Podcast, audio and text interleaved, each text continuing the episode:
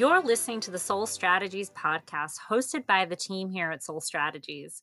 We hope you like the latest episode and thanks for tuning in. Hey, everybody. My name is Amani, and welcome back to the Sole Strategies podcast. Today, we're going to be covering a very interesting topic as election day is getting closer and closer, and 2024 is basically going to be here by tomorrow. It's really important to talk about your campaign and taking your campaign seriously. All right. So, the first thing that we're going to talk about is overusing volunteers. This is something that I've definitely noticed just over the years working in this industry, working with different clients all across the political uh, spectrum, as far as where they are in the country, whether you're in Texas, whether you're in Idaho, wherever you are, no matter how progressive or democratic your campaign is, something I've noticed is a lot of people relying very heavily on volunteer help. Now, don't get me wrong, there's nothing wrong with using volunteers on your campaign. There's going to be a point in time where you are going to utilize volunteers and people are going to be looking for experience. There might be younger people, there might be older people who don't have a lot to do during the day that are retired, or young people who are just looking for experience. And you giving them an avenue to get that experience via your campaign is a great and noble thing. However, the basis of a great campaign team isn't only something that's made up of volunteers. It's really important that you hire a team that you can trust and you find political experts to work on your campaign and help you navigate the difficult road ahead of campaigning. Another big thing that you should be thinking about is just understanding what comes with running for office. You would be surprised to hear how many people think running for office is just a little hobby that they can do on the side. It's just a little something that they can do after work or on their lunch break or in between jobs. And running for office, particularly those of you guys who are running in 2024, running for federal office is literally a full time job in itself. So you're going to have to take time away from work. You're going to have to take time away from your family, from your children, from your wife, from your spouse. And not only are you going to have to take some time away from those commitments, but you're going to have to have the support of those people in order to make your campaign last. It's important that you have these conversations with the important people in your life before you even declare that you're going to run for office. So talk to your wife, talk to your kids, talk to your job, see if you can take a leave of absence, see if there's any way that you can get extra help around the house or get extra hands on some of the things that you used to dedicate your time to. Because moving forward, and once you fully commit to the race, your entire life is this race. That's it. That's all. This campaign is going to become 98% of what you do when you wake up and when you go to sleep every night. So just being aware of the commitment that it takes and the load that it's really going to be on your mental, on your body, and on those around you is really crucial to understanding if this is something that you should do and how to be successful at it if it is something that you decide to pursue. Hey, you're listening to the Sole Strategies Podcast. Take a moment to listen to some of our esteemed champions and their takeaways from the program. And I'm glad that I was a part of that, that I had the opportunity to even be involved with that, with some legitimate organizations that help people who want to do right by other people, you know, by communities. You know, utilize my, my resources, utilize my networks. Um, this has, the last month, I've had some tremendous things happen. It's your time to become a leader. Go to solestrategies.com to find out more. Another thing to think about is why are you launching this campaign? Having a strong why is going to be important because it's going to be what keeps you going through to election day a lot of people feel like, you know, oh, I should run for office just because if I don't, who else will?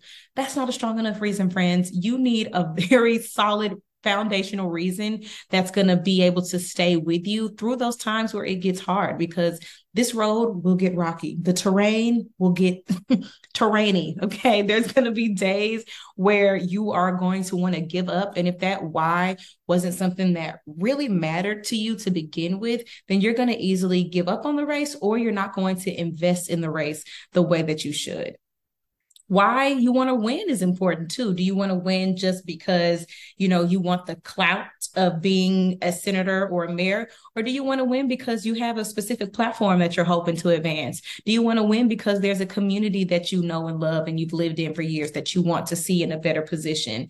How are you going to accomplish those things? Because a lot of people just think that running for office is the whole job. And I'm the one to break it to you. That's only the beginning. Getting past E Day is only the beginning of your journey. Actually, legislating and changing and affecting the lives of your constituents is something that you're going to do for years until your next election. And it's really important that you have a strategy in mind or that you are developing a strategy on how you're going to deliver for those voters once you get there. Another good thing that you need to have throughout this process is a campaign plan. Have you sat down and really mapped out how you're going to do this? Do you know what your win number is? Do you even know how to find your win number? Do you know what communities are going to need to support you in order to secure that victory. Do you know what number of votes somebody won by last time around? Do you know how many people are in this race? Do you know how competitive this race is? Do you know if the district is in your favor? Is it an R plus 14 district and you're working against thousands of votes that you're going to have to move around? Or is it a safe blue district that you're trying to unseat an incumbent? So just understanding the landscape of the seat that you are running for and understanding the history of the races that have been ran in that seat are going to be really crucial to developing a plan that's going to help you secure victory in the future. Another big thing is understanding the seat that you are running for. Okay, because that is another part that comes with all of this running for mayor versus county commissioner versus city council versus US senator. Those are all very different seats, very different races, very different responsibilities and deliverables for constituents once you get elected. So, do you really understand why you're running for one seat versus the next? For instance, let's say healthcare access is really important to you and you want to advance the legislative agenda of Medicare for all. That is the reason why you're doing this. You think the healthcare in the United States is absolutely abysmal and you want to be the one to come in and fix this broken system. Okay, that is a seat that you can legislate federally. That is a cause that is federally legislated. So you're going to need to run for a Senate seat or you're going to need to run for a U.S. congressional seat. Um, those are the seats where you can do that. Running for city council, if that is a passion of yours, you will not be able to legislate on Medicare for all. You cannot pass any federal legislation as a city council uh, municipal type of seat, right? So just knowing the differences in the type of agendas that you're passionate about passing and knowing what avenues and what seats are going to get you to said agenda. All right, so back into the campaign itself. Let's talk about your campaign staff. We talked a little bit about the volunteers, but let's talk about who are those experts that you can hire. I know a lot of people are very comfortable hiring um, some. I'm having a brain fart, y'all, having consultants on your race. And although consulting is a very um, necessary thing, there's going to be a lot of people who have never done this before. Specific, specifically here, we work with a lot of first time candidates who have never ran for office. So there are going to be conversations that you do require some sort of consulting. But at the end of the day, what ultimately wins the race is having hands on campaign labor, having people around you that know how to do the work, that are passionate about doing the work, that are efficient and effective at doing the work. Those are the people that you need on the campaign. Sometimes we come aboard campaigns and there are far too many consultants.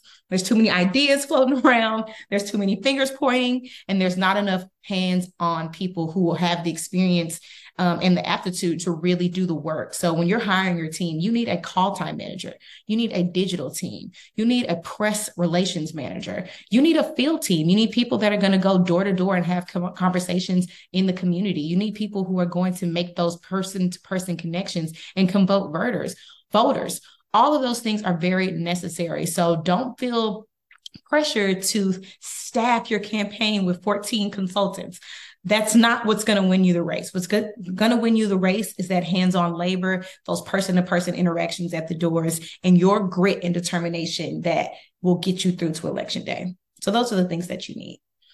All right, y'all. So, in this conversation, we've gotten a lot covered. We've talked about your platform, we've talked about your why, we've talked about your team, your staff, using volunteers, investing in campaign labor. All those things are really, really important.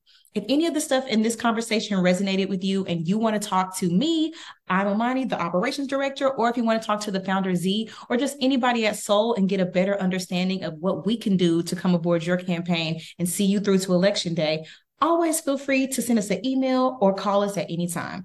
Thank you guys for tuning in, and I will see you on the next podcast